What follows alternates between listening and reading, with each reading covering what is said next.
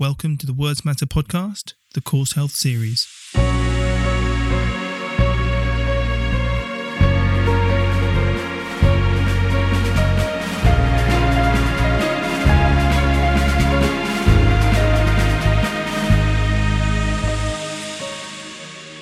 Welcome to another episode of the Words Matter podcast. I'm Oliver Thompson. So, we're up to the fifth episode of this CauseHealth series, in which I'm speaking with the authors of the CauseHealth book, titled Rethinking Causality, Complexity, and Evidence for the Unique Patient.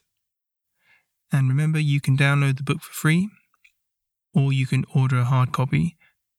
Just go to wordsmatter-education.com, and in the show notes to each episode, there'll be links to access the book. And so in this episode, I'm speaking for the final time with Dr. Elena Rocca and Dr. Rani Lill Anjum about Chapter 5, which they co wrote titled Complexity, Reductionism, and the Biomedical Model. And this chapter is a comprehensive analysis of some pretty hefty topics whose depths are rarely appreciated in the day to day discussions in healthcare practice or academia, or indeed Twitter. How often do we use terms and concepts such as reductionism or biomedicalism without really knowing the premises of these positions? Fortunately, Ron and Elena do a great job of laying out these positions clearly so we can all have a greater handle on these theses so as to be more deliberate and purposeful and accurate when using them or dismantling them.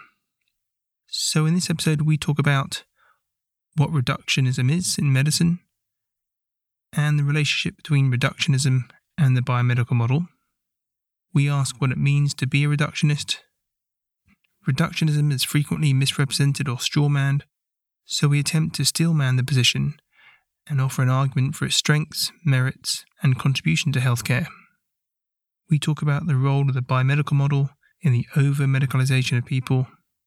We talk about the biopsychosocial model and how this acknowledges complexity in theory and practice, but how the CauseHealth approach argues we need to move beyond the BPS model by changing our ontology in relation to causation, and how we can learn from ecology to resist the fragmentation of complexity and preserve it in its wholeness.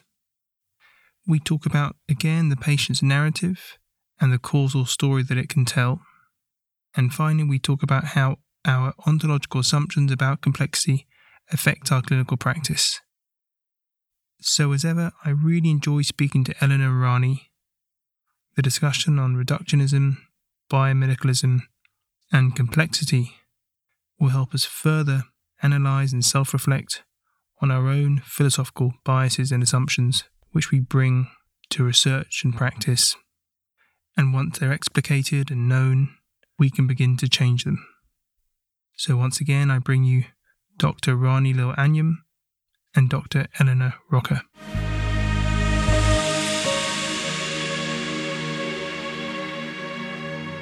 Rani and Elena, welcome back to the podcast. Thank you for having us again. Thank you, Oliver. So, on this episode, we're going to talk about your chapter five, which is titled Complexity, Reductionism, and the Biomedical Model. So, there's lots to say about this chapter because much of the, the topics discussed, you're pretty much arguing against, or certainly the biomedical model, mereological complexity, and reductionism. So these are these are opposing positions to you. So it'll be really nice to get, I think, a bit of a as much as we can. Um, a, a, dissection onto some of the yes. topics because they're so, you know, particularly biomedicalism, it's and reductionism, they're so often criticised and probably rightly so for their limitations for contemporary kind of person-centered healthcare. But I think if we start by just laying out what is reductionism, particularly with with reference to how you guys talk about it in the chapter. So I can start by saying something about reductionism in general, because in in philosophy, reductionism is something that we discuss from a theoretical perspective, but it has a lot of practical implications. And so reductionism can be understood in two different ways. So one is that it's a kind of a part whole relationship so if we think that any kind of whole thing consists of parts. So, for instance, you can say that uh, something that is a complex phenomenon, it's complex because it has many parts. So, for instance, if you talk about a society, it's a complex thing because it consists of many individuals with all of their different interests and and an individual is a complex thing because it exists of many uh, organs and cells and atoms and and and the idea there is that you can always zoom in and go further and further down. And at some point, you get to the core where you cannot get any further. And, and the atom was supposed to be that thing. And then, well, it turned out there was even more basic things. So, so uh, if we want to understand uh, complexity, then we need to zoom into the parts. That would be one way to reduce something. And, and, and those parts, eventually, they come down to some kind of physical level. So we think that, for instance, a culture is a very uh, non physical thing. Uh, but a, a, culture belongs to a society, and society consists of people. And people, they have physical existence. So, so you come down and down, and there wouldn't be culture without these individuals, for instance, and there wouldn't be these people without their organs and their cells. So, so it's it's a way to understand complexity by looking at the most fundamental in the most micro sense you know? You, you, you find the micro level. So so reductionism is built on the idea that there are these mm. levels of nature you know and that there is a an ultimate bottom level. And and that's where you get rise to things like bottom up causation. If something happens on a cultural level it it must be because something happened on one of these lower levels and, and if we really have an understanding of the complex reality, then, then it's this bottom level that we need to get to. So that's one way to understand uh, reductionism, I think, which is an ontological way to understand it. It's something that is real. So levels of nature, they are real. So each of the sciences, for instance, will deal with different levels. So so uh, physics deals with the physical and at the risk of just diving to into a black hole, but when you say real, what does that mean? And also, when you say physical, what do you mean? Because when you when you're beginning to differentiate things from being physical and non-physical, are you not slipping into dualism, or is it, or maybe not? But what's the what's the what what does real mean? Yeah, no, that's that's a very relevant question because uh, a lot of reductionism is materialist. It would say that things are only, only real insofar as they are material. You know, so for instance, the mind is real because you can explain everything going on in the mind by referring to the brain. You know, and the brain is physical. So, so for instance, if you be- believe that there could be uh, something mental or cognition without a physical manifestation that would explain uh, what's going on, uh, people would say that's that's a mystery. You know, so so a lot of science is reductionist in that sense and materialist in this sense. But of course, there is a question of, for instance, dualism. So, do we want to reduce the mental to the physical? Because then it's not dualism anymore. You know, or do we want to see that there is something mental that is real? Independently of something physical. And, and then it becomes problematic and you get the placebo effect and you get all these mysteries. But yeah, it is it is an ontological question. What is real and what is most real? And and according to the physicalist reductionism, it's the physical level that is the most real and the causally efficacious level. And so as I said that reductionism is often thrown around as an insult. It's the worst thing in the world to be called a reductionist, as it is almost as bad as a dualist. But reductionism has got us somewhere, right? So it's obviously got us to to um, to where we are now, and and with all the limitations of medical healthcare, it's delivered some really helpful interventions and investigatory techniques, and hopefully hopefully a vaccine uh, in the next few weeks. So if you were going to steel man reductionism, you know, really kind of sing its praises, point out its positive parts or parts, that's a bit of a pun, isn't it? parts is probably appropriate. What would they be? Well, we could say that because of this reductionism uh, uh, way of looking at illness, we were offered for the first time a rational way to, to treat illness, and that was back in the 19th century. So before that, it was a bit of a mystery. So health and illness were considered uh, all sorts of things, kind of courses that would invade human body, etc. So because of that, there was also no rational way to to cure it, to treat it.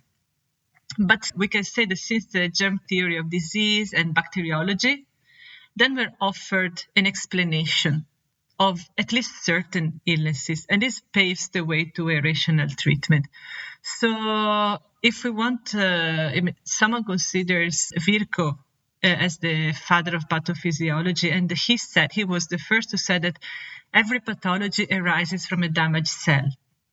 And this uh, way of thinking paved the way to the work of Koch and Pasteur and uh, other theories uh, who, who then uh, developed the theory of uh, bacteria and the germ theory of illness. So there's something there that is very small, and there is there's a certain level which is a level we cannot see, and that you can transmit. Because this idea that illness could be transmitted somehow from one to the other was really not thought about before that.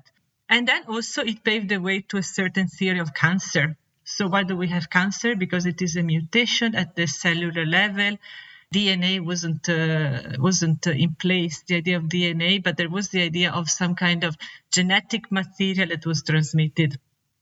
So we can say that because of this uh, way of thinking, way of thinking about illness as some parts that uh, a lower level of complexity that is not into place is damaged this brought like to changes that changed you know human history we can say we got antibiotica we got vaccines but what we got is not only practical changes we also got a cultural inheritance from this and what remained is this idea that illness is always the malfunctions at the lower level organization and uh, this is a way that is so deep into us now, and for these good reasons, uh, I would say.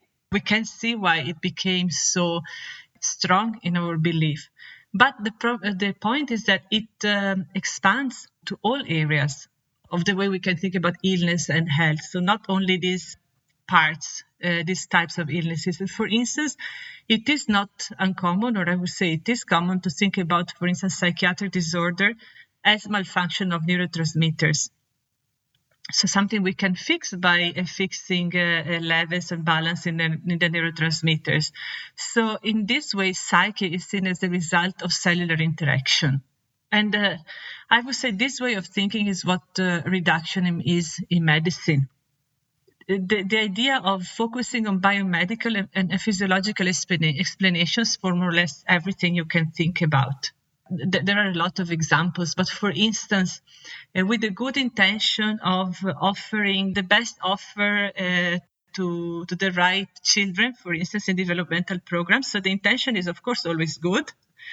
Uh, so what was the proposal? It was that, uh, you know, you should be able to recognize fragile children or children who would respond better to certain programs so that you could offer them the best uh, approach for the development so um, some uh, uh, some suggestions were to uh, actually look at their genetic genetics or uh, the type of genes and mutations they were expressing because uh, we're able to, to see that some type of genes some type of mutations some people who carry certain type of mutation have been linked to depression. Other type of alleles have been linked to attention deficit hyperactivity disorder so the idea is that why don't we really like uh, genetically uh, map these people so that we can understand and predict the way they're going to react to certain uh, programs or to, to certain approaches, etc. So this is this would be a, the example of a reductionist way of thinking. So you start from the most basic physical level, the lowest level of complexity we can approach, in order to understand what is going to happen at the highest higher level of complexity. So, so why does it work? Why does reductionism seem to be why does it seem to work for some things and not others? So it seems to work for curing COVID, fingers crossed, but doesn't seem to work so well for curing or helping people with ADHD or ADHD type symptoms. So what's the what's the difference there? Well, I mean that it uh, that reductionism for sure was for COVID. We're not uh, sure. I'm I'm an optimist.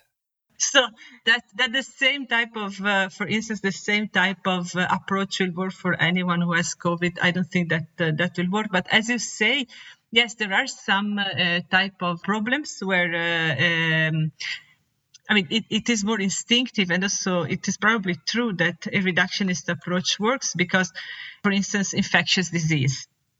So, uh, infectious disease has as one of the causes uh, the infective agent, which is something that is at a, lower level. So it's something we can uh, do something about. But let's not forget that this is not the only factor that causes the infectious disease.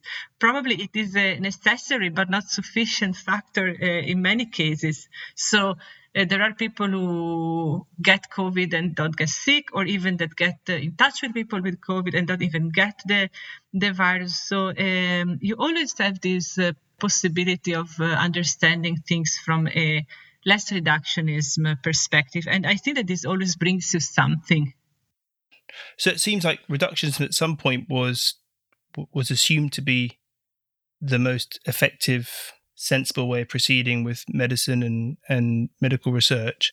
What, what's caused the, the shift or the turning point to recognize that perhaps it's not all it's cracked up to be and there are alternative perspectives to take on, on illness or disease? Is it just the fact that we've appreciated the complexity or recognized the person and therefore we've reduction doesn't seem to be useful tool why are we not still here promoting reductionism? Yeah, well, I guess that one of the uh, causes was that reductionism fails to account for a lot of things we're seeing, uh, at least now in current times, more and more, which is, for instance, this kind of illnesses that are uh, um, spreading as if they were like a pandemic, but they're not um, they're not caused by something that we can easily recognize. So and uh, examples could be made by these medical unexplained symptoms about which we talked about in the previous episode. So mm. these are uh, um, conditions in which the person is ill in the sense is feeling bad and is in a condition that is disrupted for the everyday life, but but you cannot find something wrong at the physical level. So for instance, uh, irritable bowel syndrome, lower back pain, and people are suffering but it's often not possible to to find what is what is wrong there. We can make all the analysis and still nothing wrong to be found, and still there is something going on. So this biomedical model fails, for instance, to explain these things. Yeah, that's a really useful example. So the application of reductionism or the biomedical model applied to things like back pain or IBS just failed to to generate or the model wasn't able to reduce down a particular biological cause. There, there wasn't one there. So if we think about back pain, most instances of, of back pain, there, there aren't structural physical changes in the spine which seem to map to or relate to the person's development of pain. So there doesn't seem to be a clear physical cause, and there, there may well be a biological cause in, in the sense if, if we regard the brain as a biological entity. And, but yeah, I think that's a that's a useful description to say it just didn't seem to, to suit the task or wasn't up to the task of, of shedding light on these conditions. Yeah, and there is also the contrary, uh, the other situation in which actually there is something wrong physically in the person. You could find something and uh, actually nothing is happening to the person. So I remember twice in my life when I visited the orthopedic doctor and uh, they told me, okay, like what uh, what are you using for your pain? Uh, would you like what are you doing normally? And I like, uh, what do you mean? Which pain? I, I don't have pain, and that's because you know they look at me and my back, and uh, from the way my back looks like, I should be in pain actually, but I was never so. And also these things you cannot. And there are many many worse examples than these. And this also is not possible to account for with the biomedical models. So there's something there, the basic level, uh, more foundational or, or lower level uh, of physicality, but at the higher level of complexity, it doesn't have any influence. And just so we're we're clear with terms, and just now we've we've all been using biomedicalism and reductionism somewhat interchangeably, and I just wonder if it's worth disaggregating those. And it, uh, of course, they're closely tied, but if we're going to be clear about terminology, which is which? Are they just interchangeable terms, or there are some subtle differences? Or one is talking about one's an ontological description and one is more of a medical theory so there is a there is a distinction uh, in philosophy between uh, reductionism as an ontological thesis, where you say this is how the world is. Whatever complexity you can find, or whatever higher level phenomenon you can find, there will be a lower level explanation for it, or a lower level level cause. But um, there is this other approach, which is a more epistemological one that says that the methodology you use is to go via reductionism and see what you find. So it doesn't mean that you would assume that everything in the world could be reduced to its uh, its lowest level, or that it would be a kind of physical level uh, at the bottom for it. But but it means that you think that well, if we reduce, if we zoom in, and if we look at this level, what can we find? And reductionism as a, as a method, methodology, that could be what the biomedical model is doing. And what philosophers have said, because philosophy is actually quite reductionist, it, it's a huge, it's a huge uh, assumption. I mean, it's not something that you easily criticize in, in philosophy, reductionism. And I don't think it's easily criticized in medicine either. I mean, you can find a lot of problems, but uh, it doesn't it doesn't prove that an answer cannot be found ultimately. So at some point, we are waiting for this reductionist explanation. But it was a lot of success, as um, as Elena said, from the reductionist methodology. And uh, so there's one example with when we were developing computers, and computers were uh, compared to the brain and the brain was studied also in light of the computer thinking you know so they became more and more merged into each other but if you're reductionist what you might do is you're going to say that the phenomenon uh, the higher level phenomenon for instance like the mind uh, can be explained by a more physical property for instance the brain so uh, what people have done for instance is to say that well a lot of feelings are not really feelings. They just come down to these uh, chemistry, chemical uh, reactions in the brain. There are books about the chemistry of love. Uh, so what you feel on a higher level is really it's something that could, in principle, be stimulated bottom up. So, so this this thinking about reductionism as an ontological thing is the idea that this reality is nothing but its physical realm. And the nothing but, we see it a lot in medicine because once you have a medical, a biomedical cause for an illness, we tend to hang on and focus only on that. So, as Elena was saying, you know, so we know we know about uh, virus, but what we don't focus so much on is why do some people get ill and other people don't get ill? And that's not so interesting for us because we have the physical cause. And if we also then find a physical cure, then why should we care about these other things? We we have to start caring if the physical cure fails to cure uh, a whole bunch of people. You know, so so that's when you have to say, well, could there be something else? Like with the ulcer. So there is a bacteria Helicobacter pylori. Yeah, and, and that bacteria is like, it's a sine qua non. If you didn't have it, you wouldn't get the ulcer. And before that, we used to think, well, it matters if you have, if you have a lot of stress, if you drink a lot of alcohol, coffee on an empty stomach, smoking in the early morning, you know. And then once they found the bacterium, people were like, oh, you can do whatever you want. It doesn't matter. It's all this bacterium.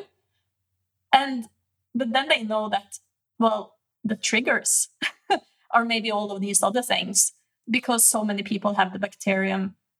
And as Elena was saying, but they don't get sick.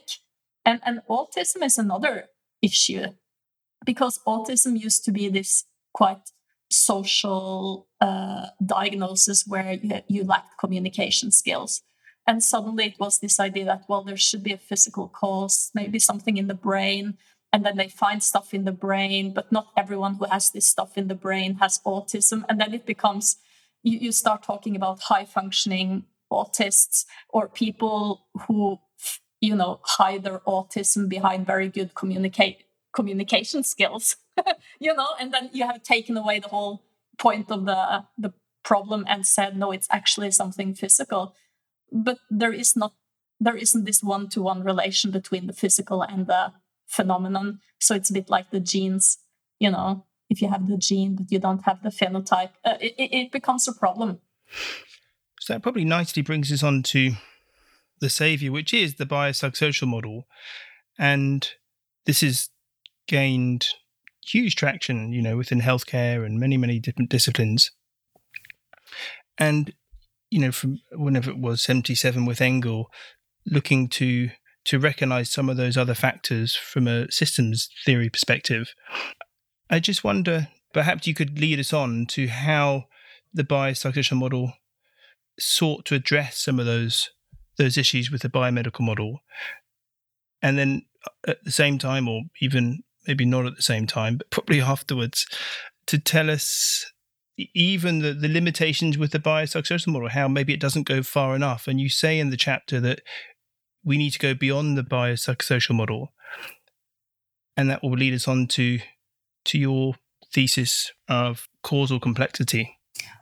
Yeah, you can you can add something to the complexity by saying that well, it's not just the physical or the biological or the biomedical level that is interesting. There are all these other factors too, and we need to consider them. And then uh, you start looking at causes from the from the psychological and from the social uh, realm.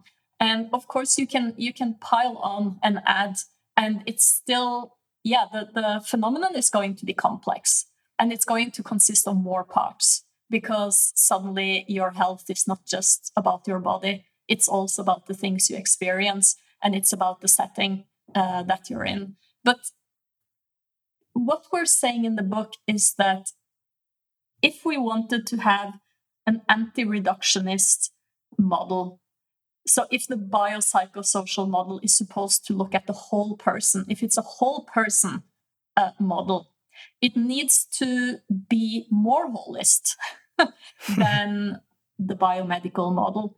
And it needs to be more holist in the way that it looks at complexity and the way it treats complexity. Because you could say that, well, yeah, we are thinking about the whole. But when we analyze the whole, we see that there is a biomedical level, there is a mental level, there is a social level, and all of these things affect your health. And also they are affected by your health, you know, in your life. But if we go to scientific methodology, which medicine is within, they need to separate causes and risk factors. You know, they need to look at one by one. And this is the problem with complexity for any scientific methodology. It is that if you test two, three, or more causes at the same time, you don't know which of them are actually doing the work. So, so this is why the, the methodology comes from this idea that a cause is something that should make a difference to the effect. So if I have a headache and I take a paracetamol and drink a glass of water, and I think, yeah, that might work. But I also heard that yoga is going to be really effective. So I do some yoga exercises.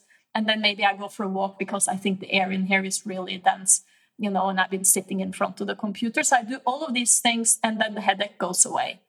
Then I cannot know which of these things made the headache go away. And, and scientifically, you need to know I mean, I might be happy that the headache goes away, but scientifically, we are not happy with that kind of test. So, so that's why we say that it's very, um, it's very hard to be a holist when methodology requires fragmentation. So, if you're saying that uh, a whole person is the sum of different parts so the social on one side, the mental on the other, and then you have the biological at the bottom. Then we're still in an understanding where uh, different specialists can look at those different parts and then hopefully as a whole person i'm taken care of and i think that you, you hit the, the the nail on the head there that that at least in my experience of, teaching and clinical practice with the biopsychosocial model as much of a progression as it is on the biomedical model you still begin to see things in compartments, whether these are social factors or psychological factors or physical biomedical factors. And whilst the model is really helpful to to to help you see the kind of landscape of different potential causal factors, maybe it's just the name or how it's described, but it, it still somehow um, encourages you or inadvertently encourages you to see things in in in separate separateness so anti-wholeness you know to you know, to what extent are there social factors playing a role in this person's pain or illness? To what extent are there psychological factors? And that there isn't a great connection between those different factors which which can be easily applied. And so you, you begin to label patients as either psychologically you know orientated problems or socially orientated problems or biomedically orientated problems. So it just gives you more individual labels or causes to to to attribute to patients. Yes. And i think that it's the right or Rani says that we have few tools in science to study complexity as what we mean in the book. So in the book we mean by complexity not the sum of a lot of parts who interact with each other in a very intricate way but we mean more what uh, you would mean in ecology. I think ecology is uh, a field where we actually can find this way of thinking and also some of this methodology looking at the whole, like a sum, uh, like made by parts that interact with each other, but also change each other by the interaction. So lose the, the parts are losing their identity in the whole. Beavers. Tell us about beavers. Yes, I always make the example. I like the example of beaver and uh, and dams and uh, and the environment. But I think it really comes from this ecological way of looking at the ecosystem as something that uh, changes its parts at the same time, though the parts change the ecosystem. So species living in a place, they change the place, but also the place changing species because I mean they have to adapt. And I think it's so much easier in ecology to get uh, to get to this idea of complexity rather than you know you would never think in ecology. Okay, I take this species of tree and I take the you know uh, the animals living in it and the, all the vegetation under, and then I, I grow them separately, and then I can put them together again. I mean, this this sounds uh, absurd and everyone will think that i'm uh, kind of dumbing up the situation but this is actually what we do in the lab at least. C- can you just compare the lego bricks analogy with the beaver analogy?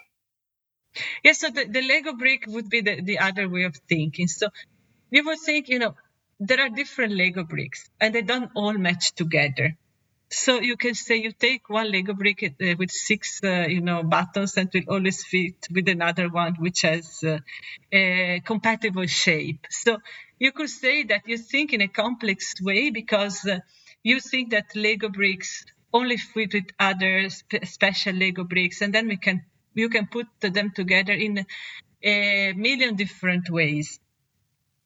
But you know, this Lego brick it is context sensitive because of some kind of identity that it always maintains. So it interacts in different ways, etc. But you can always take it apart and it will always remain the same. Then you can build something completely different, no? A, a castle or a you know, an animal, but uh, the, the very Lego bricks will, will always be the same. So when we think about uh, studying uh, uh, the genome and thinking about how genes uh, interact with each other, this could be a way of thinking. This has been a way of thinking for a long time. Now it's been changing more and more. I mean, I think that we don't think like that anymore, actually. And so that's con- consistent with the reductionist ontology that these are just a, a, a range of parts that sit separately from one another and don't change? So it doesn't have to be. If you can be a reductionist that only says that, well, yeah, you have you have more interactions and change, but the change or interactions that we are interested in are the ones that goes on at the lowest level. You know, so so you could say that that it needs to be uh, ultimately a biochemical level, for instance, when you deal with uh, with medicine and health. Uh, so you don't have to say that it is like Lego bricks, but if you think like Lego bricks, it's it's very easy to be a reductionist.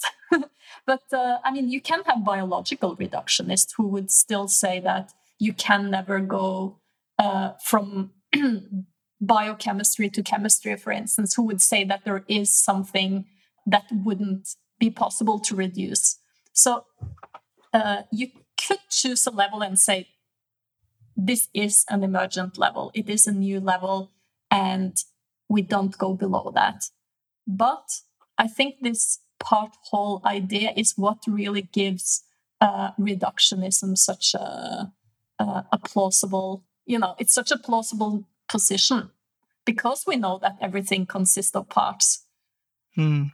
I was, uh, yeah, I was going to say that you've got a really nice section in the in the chapter, which I'll just read out because it's in front of me. But I really like it because you so it doesn't deny that there are parts. Think that's the key thing that, and, and you say in in your chapter five when talking about the ecological turn in medicine, you say that this is not to deny the obvious. We all consist of parts liver, heart, brain, and so on and there is much general and indispensable knowledge to gain about organs, tissues, and cells by observing their behavior in experimental and isolated contexts. And this is the crux of it. The tricky part comes down to when we need to make sense of such knowledge for the treatment of the whole person. And that's, it, I mean, tricky underplays it. 15 podcasts are tricky.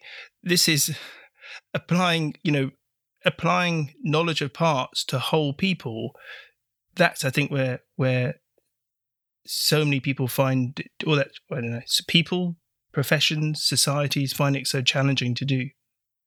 It seems that um, once we take uh, once we think of this parts whole of a person, it's very easy to say, as Elena was talking about earlier, that the the illness belongs to one of your parts. You know, so if you have a complex problem you might have something that is uh, a mental problem and a physical problem and a social problem and then you can treat them by going to different specialists you know? So that's that's like this uh, this idea that that comes from reductionism that says that a, a person is almost like a machine where you could take someone apart fix uh, individual parts and put them together you know which is which is something that medicine can do for some problems you know? So it, so that is very impressive and it's really important but what we say ontologically is that when you do something with one part so you maybe change you take out or you add something it will interact causally interact with so many other things that you wouldn't just affect that part itself. So that's why we talk about things like emergence uh, and demergence and causal interactions. And, and it's not something that scientists or practitioners are not aware of. We know that there are interactions, but these interactions are usually made, well, they're usually made uh, with an understanding or an assumption that the individual parts remain and they keep their identity within those interactions.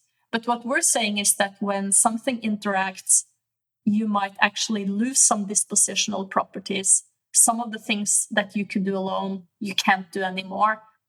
But you can do something new together.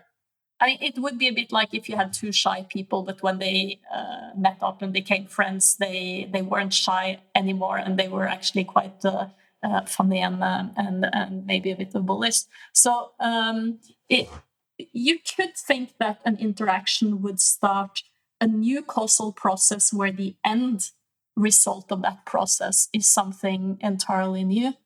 Uh, uh you can explain it even again with the wine glass and the hammer, you know, because a, a, wine glass can do some things, but uh, in interaction with the hard hammer, you get a lot of broken glass pieces, and these glass pieces can cut through flesh. Uh, and the wine glass couldn't cut through flesh, and the hammer hopefully uh, couldn't do it. But you know, the result it has this new property. So it's it's not a mystery. It's something very simple to understand. I mean, salt consists of two different chemicals that have wildly different uh, uh, properties from salt.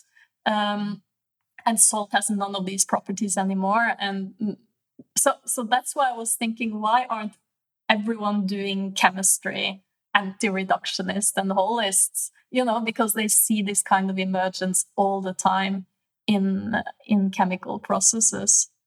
But I mean, it's it's it all comes down to metaphors. If the metaphors that are used in the model and in the education treat things like they're little bullets and uh, or, or little Lego bricks or keys and keyholes, uh, that that really shapes your way of thinking. So you kind of see the model in the world.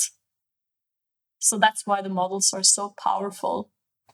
And also, I would like to add, it shapes your way of thinking because you get this idea that uh, you know if you create the right molecule that interacts with the right uh, uh, receptor then you are you're done with the pearl because you targeted that level which is the relevant level so it means that you know what the patient like the person receiving it is uh, the role is just to receive so i as a healthcare provider or you know scientist, I'm going to uh, handle all the problem that there is. and then patient will he'll get it from me.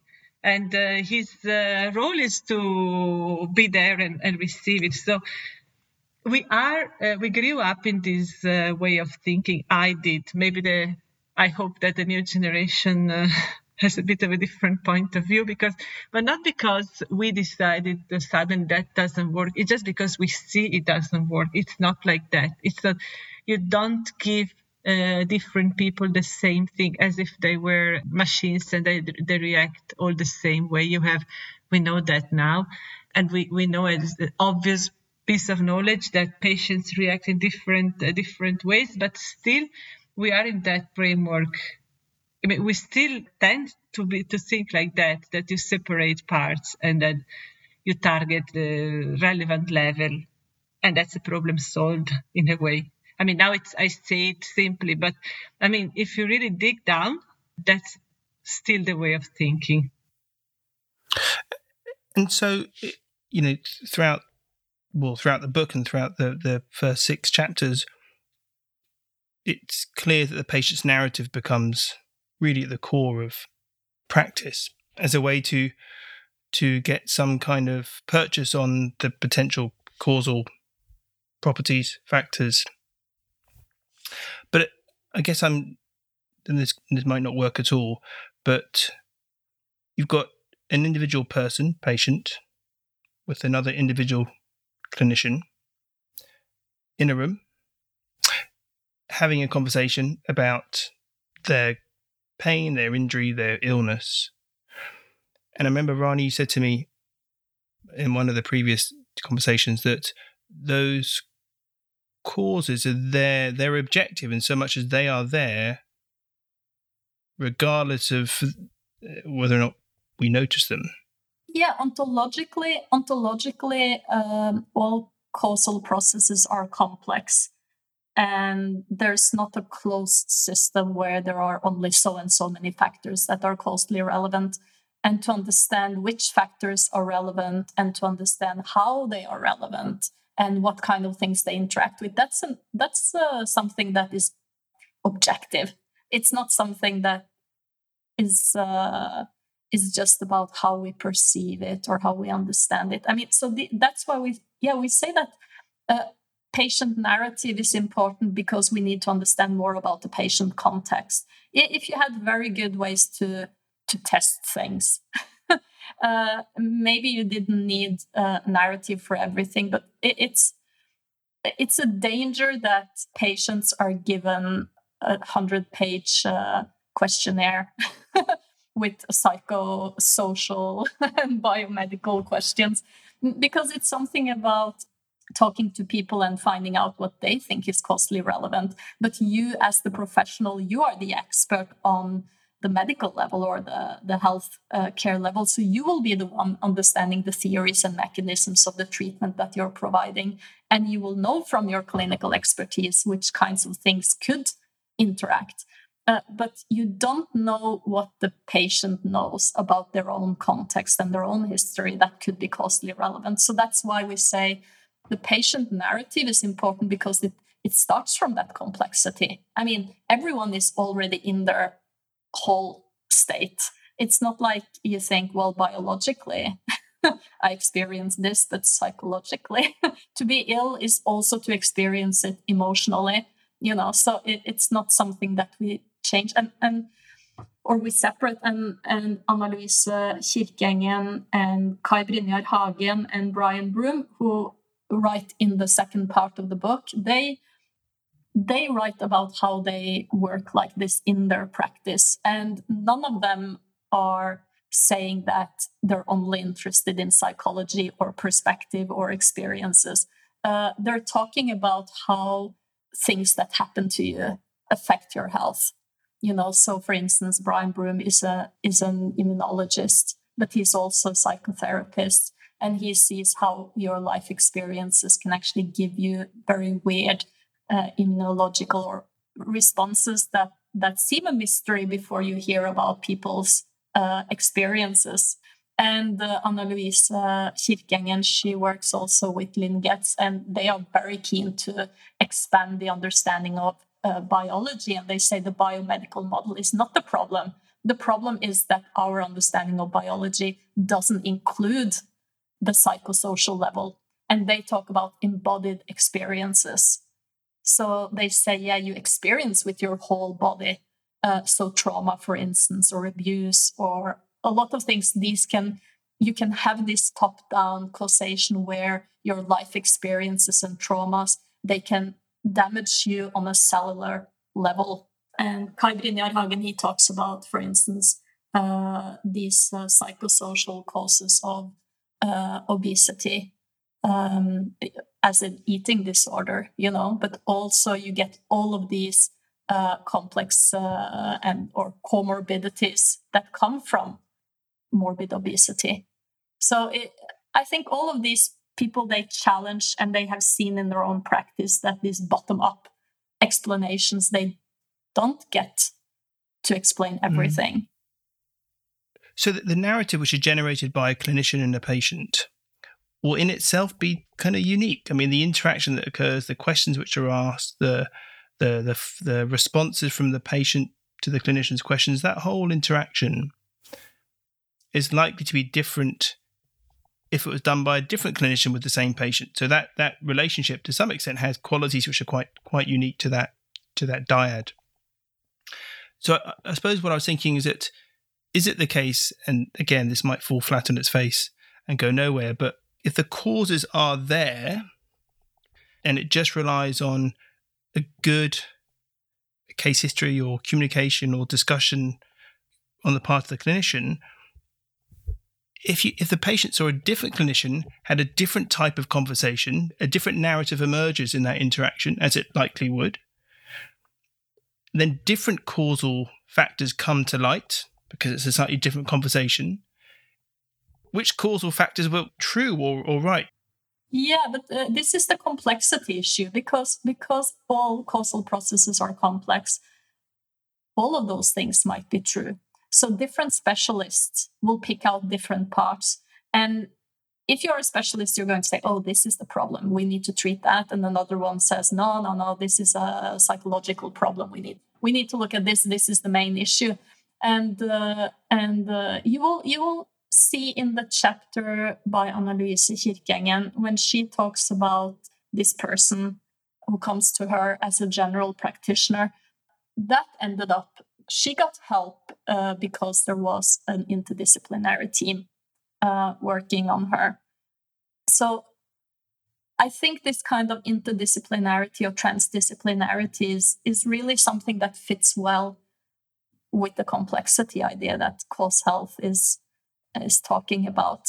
Because one clinician, yeah, you can you can do a lot, and actually Brian Broom he explains also in his chapter how uh, they teach other uh, clinicians to do whole person uh, communication and have these uh, conversations with their patients. So, how do you treat uh, the whole person? Because a lot of clinicians are uncomfortable with getting into personal stuff or it's not part of their specialty. Mm. And both him and Kai Brynjar Hagen, they are very eager to say that anyone can do this it's not very hard. It's just a matter of how you frame your questions or what focus you got. Because if you acknowledge that the person is unique, if you take then then the clinician is unique too, right? And then you've got two unique people interacting, and that just throws up a whole another level of uniqueness. You know, the, the conversation's unique, the relationship's unique. And so it just muddies the water even more but what happened happened so that's not uh, that's not relative. That's the point. You can you can um, find out more and more by asking the right questions or asking more questions and you will get more of the complexity. So this is something that uh, elena and i have been talking about as well that people say well how can you just i think we talked about this in a previous episode if you just listen to people talk how do you know what is causally relevant well that's where your theories or mechanisms come in i mean it is a it is a level mm. of hmm. scientific evidencing and, and background here because we are not promoting uh, that people should just talk and think that uh, everyone knows best what is wrong with them. I mean, it is what we're saying is that statistics is not enough. You need to also understand how things work and understand these mechanisms because you need to have this deep causal understanding before you start saying what's the problem with people and what's the best treatment.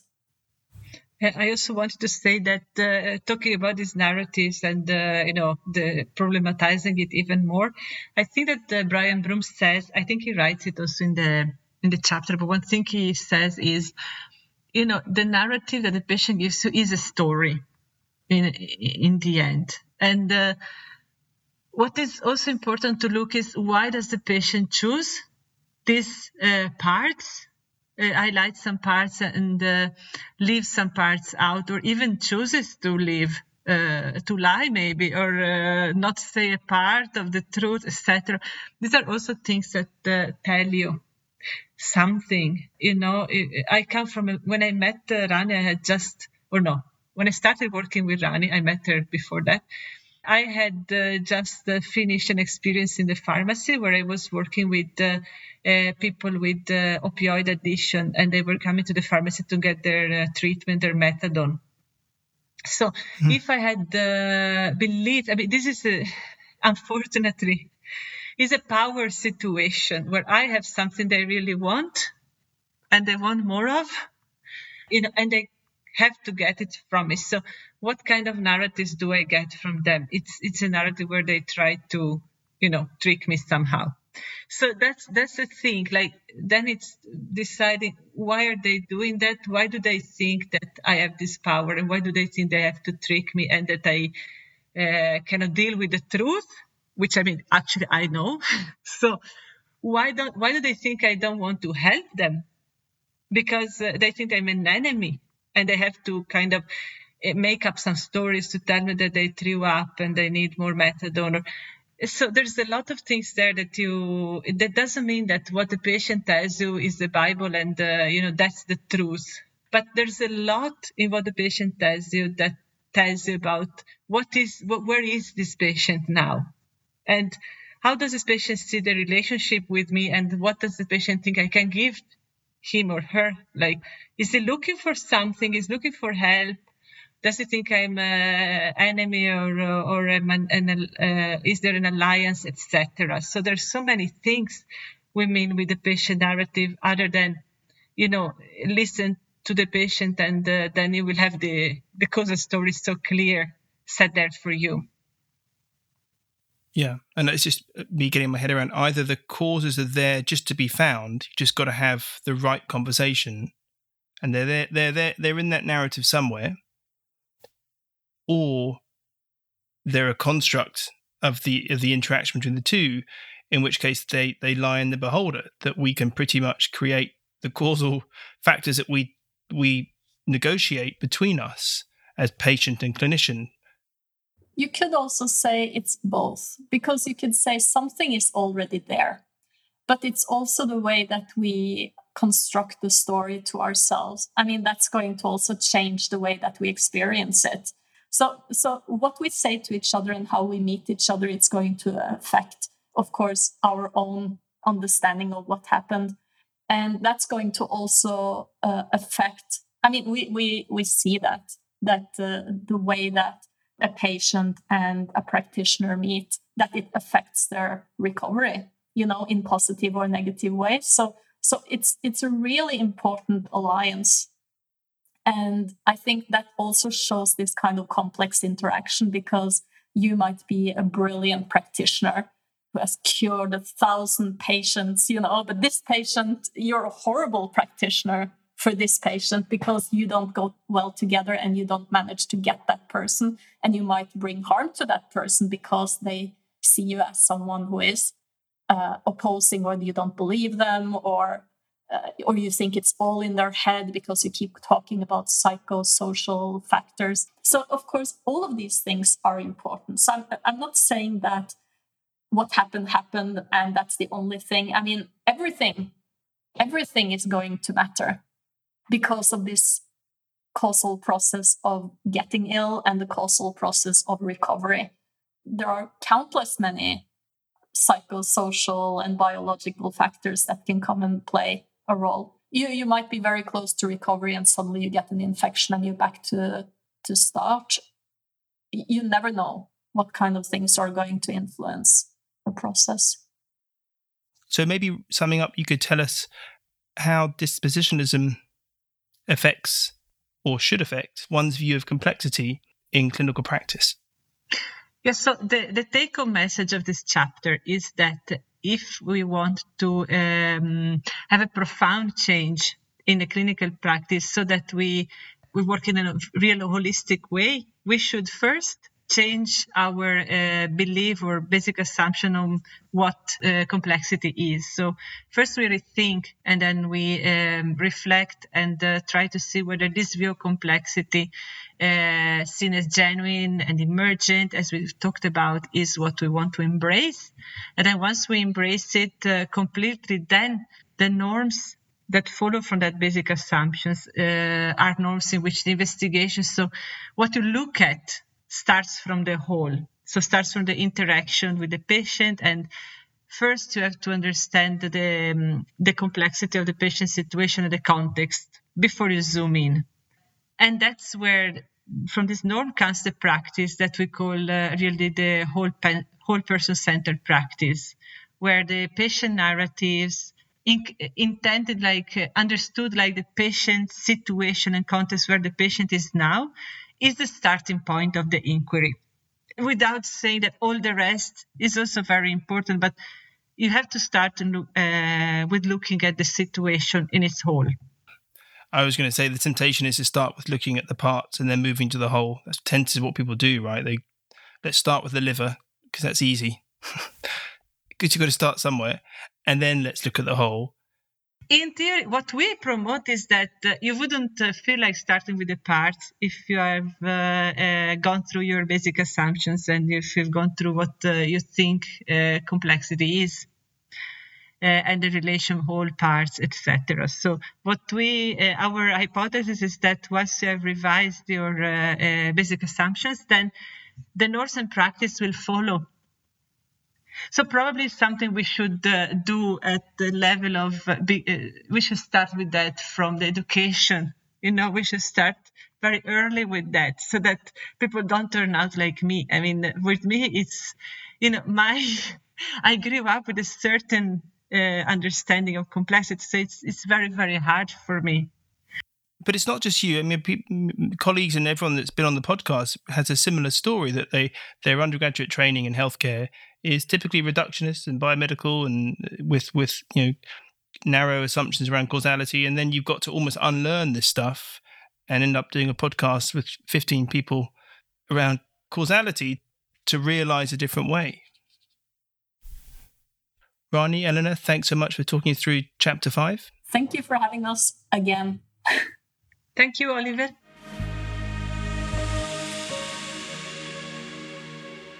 If you enjoyed this podcast, visit www.wordsmatter-education.com for all the show notes, resources, and blogs, and check out the online course in language and communication in relation to back pain.